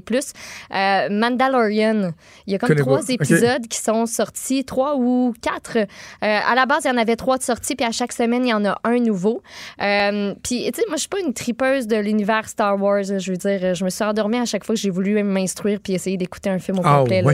Je, je, je trippe pas pantoute. Puis hier, j'ai écouté le premier épisode après avoir lu euh, tous ces articles. Je me suis dit, euh, je veux voir Bébé Yoda en action. Comme quand est-ce et pourquoi il est là.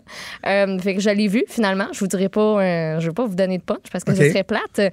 Mais il y a comme une espèce de de, de fascination autour de bébé Yoda depuis que c'est sorti. Tout le monde capote dessus parce que c'est Ok. trop cute. C'est pas comme. Imaginez-vous Yoda avec pas de rides, tout petit, minuscule, avec ses petites mains à trois doigts, des gros yeux, des grosses oreilles. Il est tellement cute. Euh, Puis il est comme habillé avec un petit manteau de fourrure. C'est que là, la toile s'est énervée. Euh, Il y en a qui disent que c'est un génie de design. Euh, Puis la production était comme, ben, on s'attendait, on espérait en fait que ce personnage-là, il pogne, mais on s'attendait pas nécessairement à ça. Et plus je lisais, plus je me rendais compte que euh, même les acteurs sont comme devenus euh, bien fans de Bébé Yoda. Euh, Bébé Yoda, c'est pas une animation dans l'émission, c'est une vraie petite poupée qui était sur le set, là, qui était sur le tournage. Il y avait une personne qui contrôlait les yeux puis la bouche, une autre personne qui contrôlait les émotions faciales de bébé Yoda. Fait qu'il y avait vraiment interaction entre les acteurs puis bébé Yoda. Fait qu'on on développait une espèce de, de relation avec une marionnette. Ça a l'air que ça rendait tout le monde bien heureux. Euh, puis l'affaire, c'est que, ben, tu sais, ça, ça pogne tellement, mais on voulait tellement garder le secret entourant bébé Yoda. On voulait pas que ça sorte avant. Euh, ça fait qu'on n'avait pas fait faire de marchandises auparavant OK. comme c'est le cas des fois, parce qu'on s'est dit, c'est sûr qu'il va y avoir des fuites. C'est sûr qu'à un moment donné, quelqu'un qui, qui, qui est sur le point de sortir un catalogue ou qui est en production, c'est sûr que ça va sortir. Ça fait que là, depuis hier, sur le site de Disney, il y a quelques marchandises de disponibles. Puis le sort de bébé Yoda, on le connaît pas non plus parce que la série est en développement, fait qu'on veut pas trop en dévoiler. Ça se peut qu'il fasse une scène puis il se fait écraser par un T'sais, ça- Stormtrooper. Ben, ça, ça se pourrait, là. Ça, on ne sait pas s'il s'il vit, s'il grandit, si, on sait pas ce qui se passe avec cette bébite-là. Euh, ça fait que là, il y a comme quelques items de sortie, puis tout le monde est bien déçu parce que tout le monde trouve ça. euh, pas laid, mais un peu décevant parce que c'est toujours la même image du bébé Yoda qui a comme la tête penchée un petit peu au 45 sur le côté avec ses grandes oreilles puis son petit manteau. Euh, il y a ça sur des chandails, des tasses, des gobelets, des, euh, des espèces de, d'étuis à cellulaire aussi. Euh, mais attendez-vous pas à avoir pour Noël. Moi, je me suis dit, Hey, pour Noël, ça va être la, folie- la folie furieuse. Ouais. Mais ben non, parce que faire des petites figurines, là, faire des toutous, ça prend du temps, ça prend des mois. Comme Disney a envoyé l'espèce de plan 3D de ce que j'ai compris, mais ça prend du temps à produire, puis à recréer, puis à faire comme du monde. Ça fait qu'il y Ça en prend aurait du temps à de jeunes enfants chinois à recréer de jeunes enfants euh, yodaïens. Oh, Dis même, hein? Ben ça non. prend du temps à manufacture. Mais euh, ben c'est ça.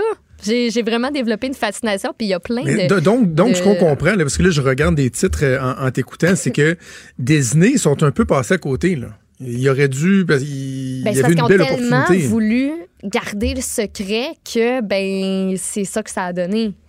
Ils vont, ça va, il va quand même y avoir beaucoup de gens qui vont vouloir l'acheter quand ça va sortir, la petite figurine ou le petit toutou. Mais euh, si vous en trouvez, c'est que c'est pas des, euh, c'est pas des officiels. Là. À Meton, OK. là, c'est, ça. Fait que j'ai développé Ah, non, il une fascination pour ça. Euh, ah, c'est, ben oui, c'est déjà est-ce que l'émission est bonne?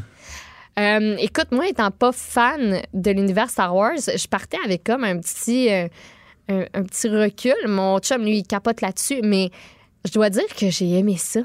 Le premier Mais épisode. c'est un monde là, parallèle, là? Y a-tu un lien à faire avec Et les autres Star Wars Il y, a, toutes sortes de personnages que vous allez reconnaître, puis tu sais, les, es- les différentes espèces, puis tu Ouais. sais, vous allez, si vous connaissez bien cet univers-là, vous allez triper. Moi, mon chum, il tripait, là. il disait, hey, ça, il vient de telle affaire, telle espèce, puis hey, c'est- il capotait bien gros, puis euh, moi qui connais pas ça pendant tout, j'ai trouvé ça drôle par moment aussi.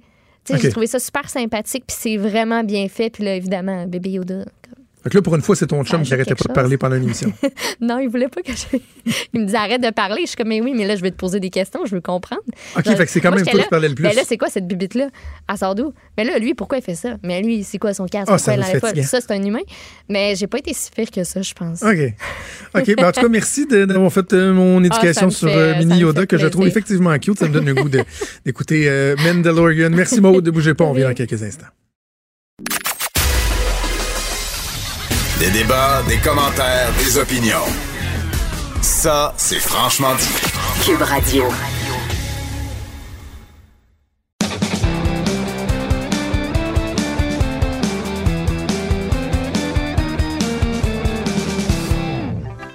Je pensais qu'on n'avait pas de trame pendant l'espace d'un instant. Stéphane, Stéphane, pour la chronique et disque dur. Comment ça va, Stéphane? Ça va bien, Jonathan, toi?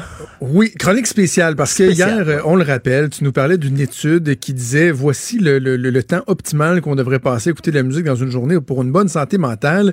Et l'étude proposait même une répartition du type Oui. de musique. Ce qui m'a amené à nous proposer de chacun donner un exemple pour nous de ce que serait une chanson de chacune des catégories. Alors, on a cinq catégories. Chanson calme, réjouissante, motivation, surmonter la tristesse et gérer notre colère, gérer ta colère. Et euh, je sais pas vous autres, mais moi, dans mon cas, c'est pas nécessairement... c'est pas toujours la toune ultime de... C'était vraiment... J'ai fait l'exercice en me disant, si je veux une toune calme, en ce moment, je pense à quoi, tu sais? Ouais, oui, oui, moi aussi. J'ai- ben, j'ai- comprend, là? J'ai quand même un peu cherché. Je me suis donné hier après-midi. Ah, j'ai- visité plein de playlists que j'avais que j'avais comme oublié puis j'ai trouvé des bonnes OK. affaires. C'est bon. OK, bon. Ce qu'on va faire, c'est qu'on va y aller catégorie par catégorie, puis on va chacun présenter euh, nos choix à tour de rôle. Stéphane, je vais commencer euh, par toi avec euh, la catégorie euh, chanson euh, calme. Oui, c'est Herbie Hancock, une pièce instrumentale. C'est Jane's Theme. C'est la trame sonore euh, du film Blow Up. Très relaxant. On ferme nos yeux, tout le monde. Non, mais. Ça pourrait être aussi une chanson de lendemain de veille, là. Quoi, quand on, quand on écoute ça, on a peut-être le goût de se, se resservir un verre aussi, mais c'est. Hey, j'ai envie de manger une fondue avec ma blonde avec des chandelles. voilà, ça, ça inspire, ça peut inspirer euh, d'autres choses. Mais euh, anecdote avec cette pièce-là, c'est quand j'ai été DJ et tout ça, et l'été, le bar ouvrait un petit peu plus tôt parce qu'il y avait une terrasse. Et il n'y avait pas beaucoup de monde dans les premières heures. Alors donc, j'avais mis cette pièce-là à un moment donné parce que je trouvais que ça se prêtait bien. Et mon patron était rentré en dedans et avait dit « Enlève ça, c'est trop, c'est trop smooth. » Donc, euh, j'ai une dette envers cette chanson-là de, de, de Monsieur Herbie Hancock. Alors, euh, je vais, je lui rends J'aime ça. Maude, à toi. Euh, moi, j'y ai été euh, bien simplement avec une chanson de 2002, Nora Jones, Don't Know Why.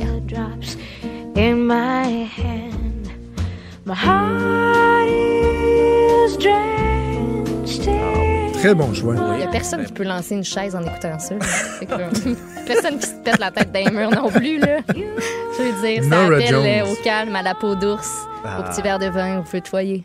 Ah, j'aime ça, j'aime ça. OK, moi, je vais avec euh, mon choix. C'est une chanson qui a une signification particulière en plus pour moi. C'est Just Breed de Pearl Jam de l'album Backspacer euh, sorti en 2009. Je trouve que cette chanson-là est tellement belle. C'est juste... C'est beau.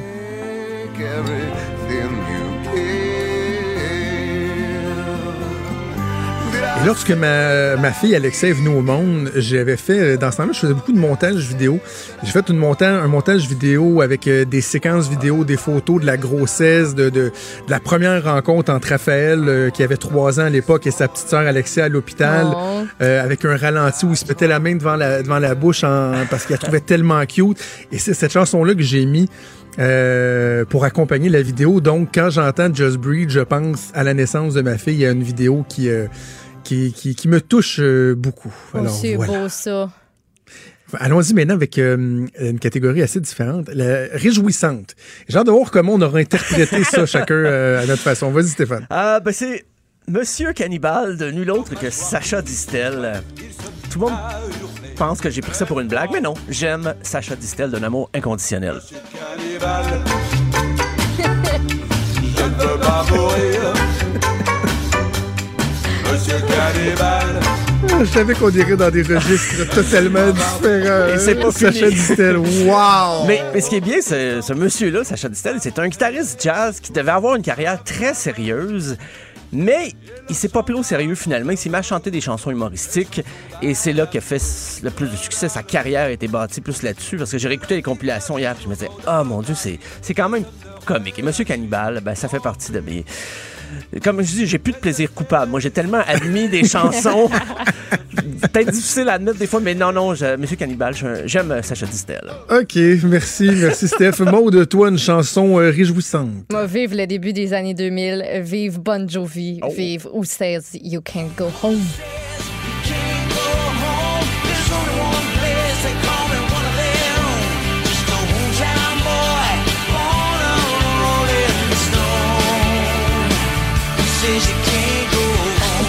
Je connais, je connais même pas. Ben, Je connais pas cette non, chanson-là. non, ben, tu, non, tu, tu me niaises. Excusez. Pourtant, j'ai déjà vu Hey, Bon Jovi en spectacle. J'ai... Ah ouais? Mais c'est très bon, C'est une j'aime de ça. mes préférées de Bon Jovi, je pense. Tu mets ça pour faire du lavage, du ménage, tu souris quand même. Tu mets ça pour un road trip. Oh, c'est tout le monde est heureux, tout le monde est de bonne humeur. OK, c'est bon, Bon j'aime Jovi, ça. c'est mon La mienne rejoint un peu le même esprit que, que toi, Maude. Une chanson assez différente pour cet artiste-là, c'est James Blunt avec euh, Bonfire Art, paru Oh, en oui. 2013.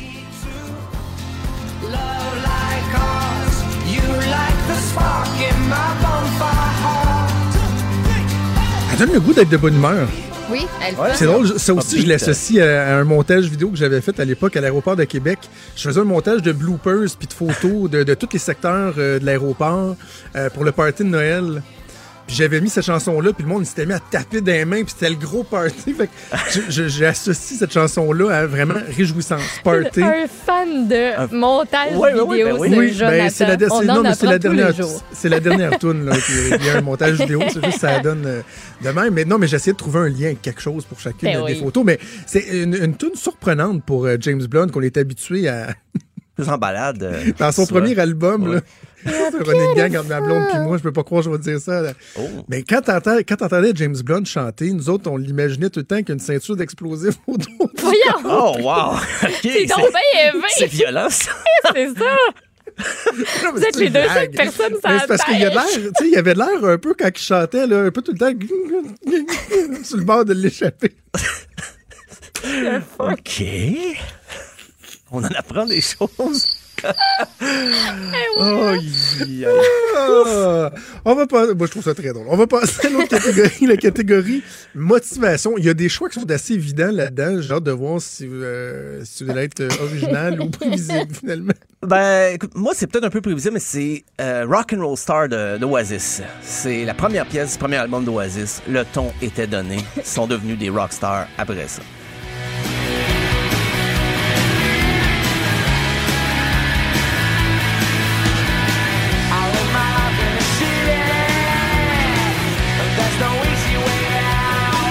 Ça met du, euh, Oh oui, moi, du, pla- met du plomb dans le crayon. C'est ma toune devant le miroir à chanter devant une brosse à cheveux. Euh, j'aime- parce que tout le monde a rêvé une fois dans sa vie d'être une rock and roll star. Et euh, ça, ça a été comme le coup d'envoi de la, la- la carrière d'Oasis. Après, après cet album-là, cette chanson-là, la vie des frères Gallagher était plus la même. Avant, ils s'insultaient en privé, mais là, maintenant, ils s'insultent en public. Depuis que Oui.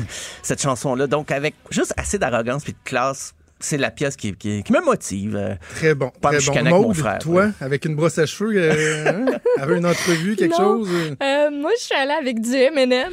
Till it collapse. To the day that I drop, you'll never say that I'm not killing them. Cause when I am not, then I'ma stop pinning them. And I am not hip hop, and I'm just not Eminem. Une autre chanson que je connais pas. Moi, là, quand, je, quand je courais, c'est-à-dire, euh, j'ai pas couru depuis 2-3 ans.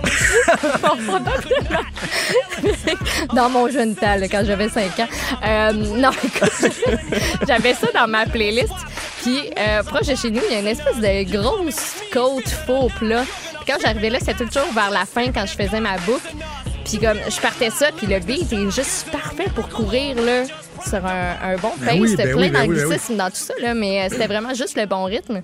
Puis, euh, ben, c'était ça. C'est tout. OK, c'est bon. Il y a personne donc qui a été avec les choix évidents que sont euh, Eye of the Tiger ou Final Countdown. je trouvais là, ça qui sont les, les tunes classiques. Désolée. Mais moi, celle qui était la plus évidente pour moi, puis c'est drôle parce que combien il y a d'artistes dans le monde, j'en ai aucune idée, il y en a des, des- des centaines de milliers, mais on a quand même choisi le même artiste, Maude, juste pas la même tune.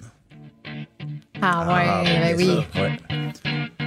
Tu sais, ça, là, Ah, c'est t'en vas n'importe où, là. T'écoutes ça, là.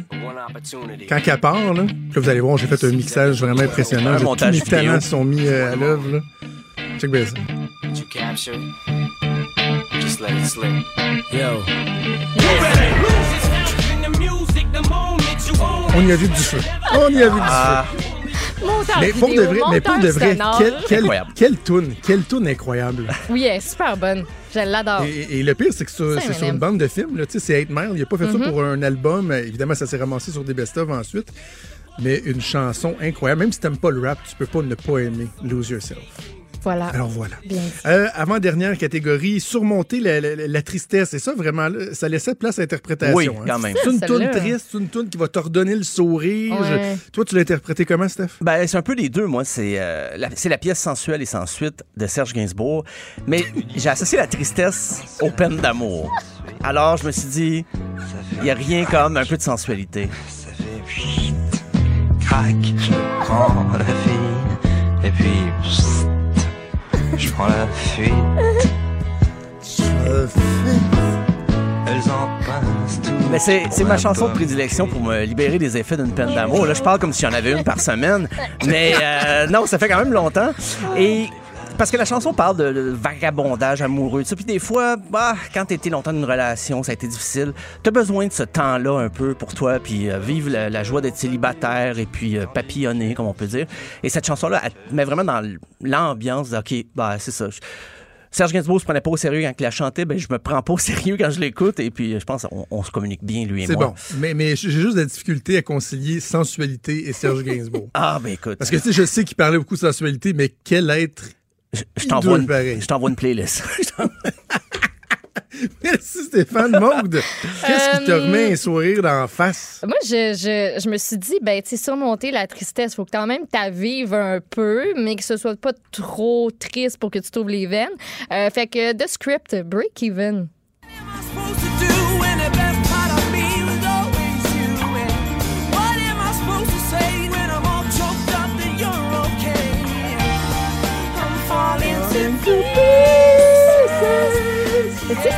D'amour aussi, petite toune euh, de, de peine d'amour euh, qui. Je, je les aime de script, ils font plein de tunes de même que. que juste assez euh, dramatique, triste. Ouais, ouais. ouais. Tu sais, il y a comme un don, là, comme de Free.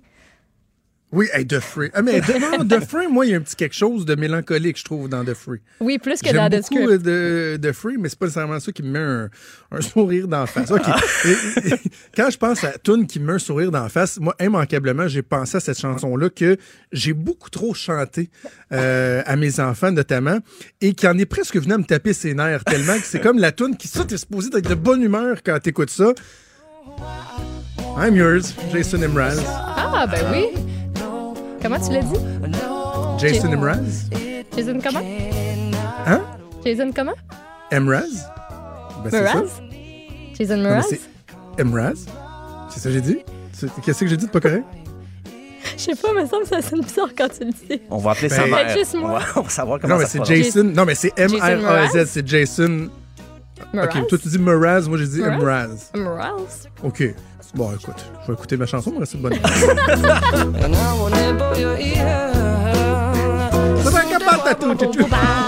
Mais tu sais, quand il chante cette chanson-là avec son petit chapeau et sa petite guitare, il a toujours Ben l'air de bonne humeur, quasiment trop de bonne humeur. J'avais été le voir au quasiment- Centre Bell. Il, était, Ah il ouais? donnait son show sur un. Il y avait un gros tapis sur euh, la scène du Centre Bell, puis il était nu-pied. Ah Bien ouais. relax, le gars. Bien À la bohème. limite, bien fâché, t'as quasiment envie de dire pourquoi t'es de bonne humeur de même, toi? Y a-tu un moment aussi que ça file pas, toi, aussi que t'as pète ta guitare, là? OK, parlant d'être euh, d'être fâché, euh, une toune qui nous permet de gérer notre colère. Oui. Euh, Stéphane, j'ai hâte de t'entendre. Euh, ben moi, c'est Georges Brassens et le temps ne fait rien à l'affaire. Mais c'est c'est assez circonstanciel parce que récemment, les guerres de génération sur euh, Facebook, sur les médias sociaux m'ont un peu exaspéré. Euh, tu sais, quand il y a un débat et t'es d'accord avec aucun des deux, c'est moi, les boomers qui attaquent les milléniaux et vice-versa, ça. J'aimais pas la généralisation qu'on faisait. Et la chanson de Brassens le dit très bien. Euh, le temps ne fait rien à l'affaire, que tu sois vieux, que tu sois jeune. Quand t'es con, t'es con. On va écouter d'ailleurs un extrait assez local. Quand ils sont devenus des têtes chenues, des grisons, tous les vieux fourneaux prennent les genoux pour des cons. Moi qui balance entre deux âges, je leur adresse à tous un message. Le temps ne fait rien C'est une la tune parfaite pour accompagner un film français, ça. hein? Oui. Oui. Tellement. Vraiment, puis ça, ça a probablement dû être le cas. Euh, Je trouve ça super bon. En même temps, ben en maudit, je suis pas sûr que c'est ça qui fait sortir ma rage. Non, ben moi, ça, ça m'aide à dédramatiser. Ouais, c'est parce que ça, des ça. fois, je me dis, ah, mon Dieu, pourquoi ils, ils attaquent les boomers? Pourquoi eux autres, ils répondent? ah, Ils s'aident pas en répondant comme ça? Et là, j'écoute ça, puis je me dis, le temps ne fait rien à l'affaire. Quand on est bravo. con, on est con. voilà. Quelle sagesse, quelle sagesse. Ah. Toi, Maude, c'est quelque Hey, chose moi, qui, pas dans le qui même déchire un peu plus, qui... Ouais, Oui, ça déchire un peu plus. Oh, c'est yeah. les Foo Fighters avec The Pretender.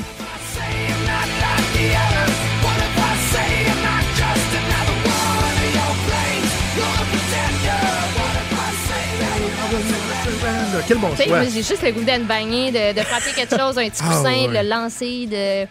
C'est pas très violent. Ouais. Moi, je suis à côté de toi, fais attention. OK, moi, je vais y aller avec mon choix. C'est ce qui va clore, euh, c'est ce qui va clore l'exercice. C'est drôle parce que je vais faire fuir plein d'auditeurs, donc c'est parfait. Vous reviendrez après la pause. Euh, moi, hâte. quand j'ai envie de me défouler, il faut que je retourne à mon époque punk rock.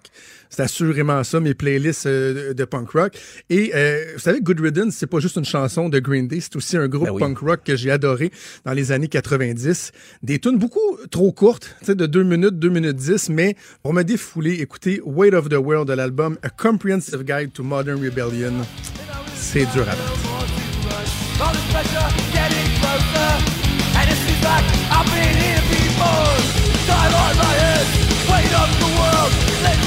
Quand même, là. Je pense que c'est la première Est-ce qu'il y a fois encore des gens? euh, Oui, oui, on est encore là, nous. Hey, Mais- J'avoue, ça, ça doit, ça défoule. là, Tu connaissais ça, euh, Stéphane? Oui, Good Riddance. ouais. Ben, la, la- la scène californienne, ben, j'avais un coloc qui était vraiment un fan fini de, la, la scène punk californienne. Et bien sûr, Good Riddance était dans sa discographie. Euh, je pense qu'on est le seul endroit au monde qui a fait jouer Georges Brassens et Good Riddance dans la même minute à peu près. Dans la même minute de C'est radio. fort, c'est très fort. Écoute, l'exercice était aussi délicieux que, que, que je le prévoyais. Merci Stéphane, merci Maud, ça a été fort agréable. Stéphane, je te souhaite un bon week-end, on se reparle lundi.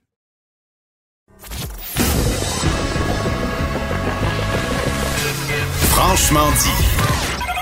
Appelez ou textez au 187 Cube Radio 1877 827 2346. Et on va clore l'émission en parlant d'économie avec Pierre Couture, qu'on peut lire dans le Journal de Québec et le Journal de Montréal. Salut Pierre. Salut!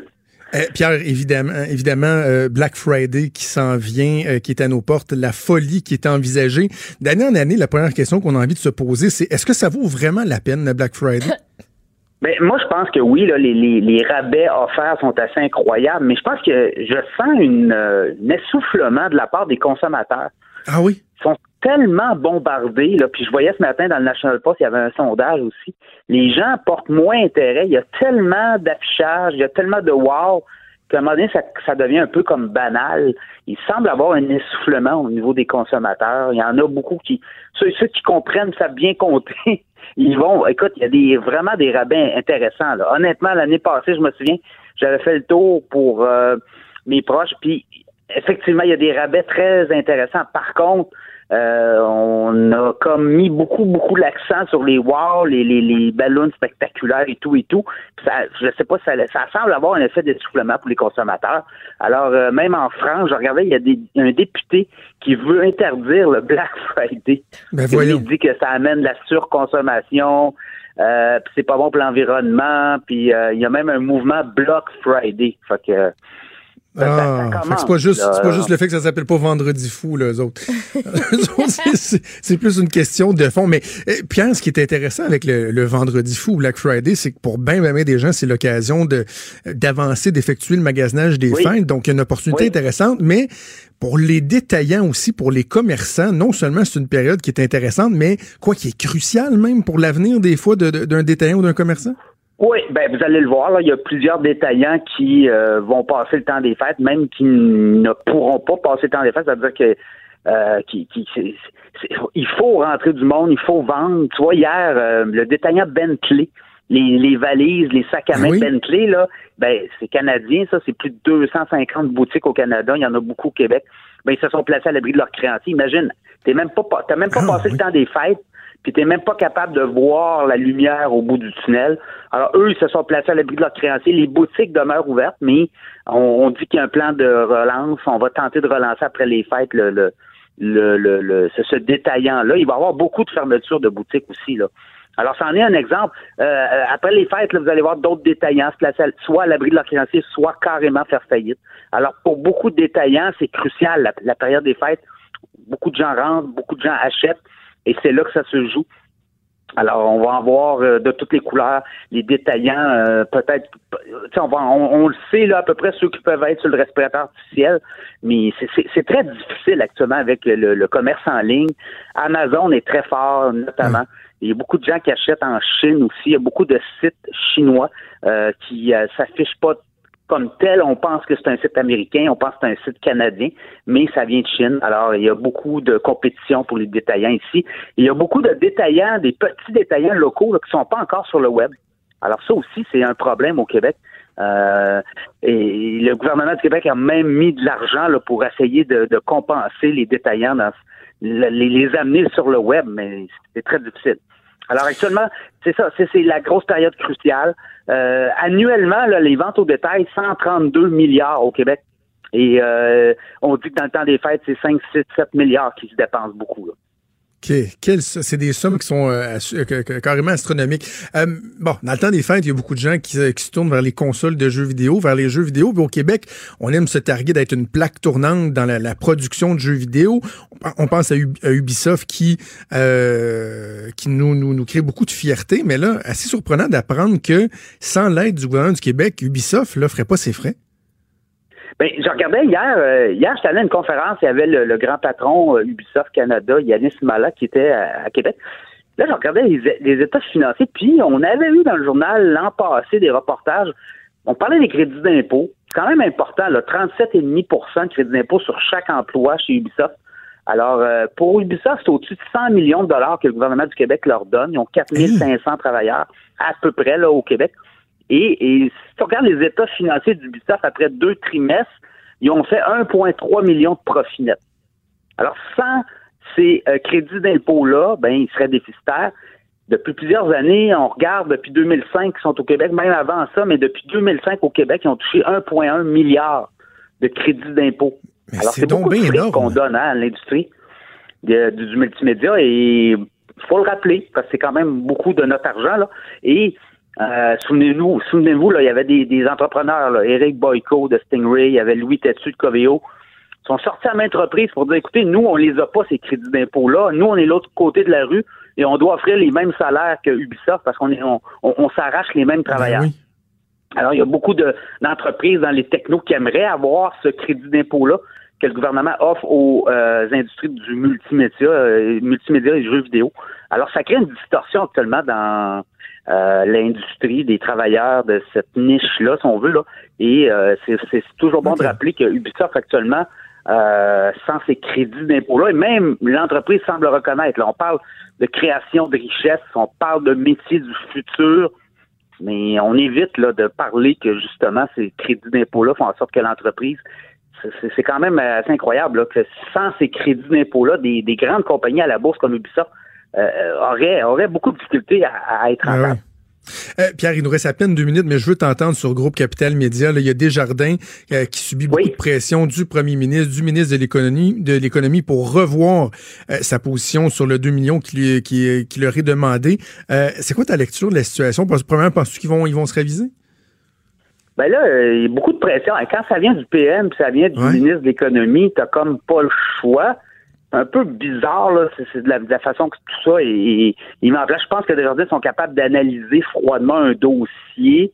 Euh, écoute, euh, peut-être que le gouvernement a remis des conditions, hein, euh, ou euh, peut-être que s'il y a des pertes, ben les on va ça, ça va être les, les contribuables qui vont assumer les pertes. Il y a peut-être ça aussi, là. Mais si on nous dit qu'on aura fait un plan d'affaires, est-ce qu'il va y avoir plus de compression? C'est peut-être ça aussi.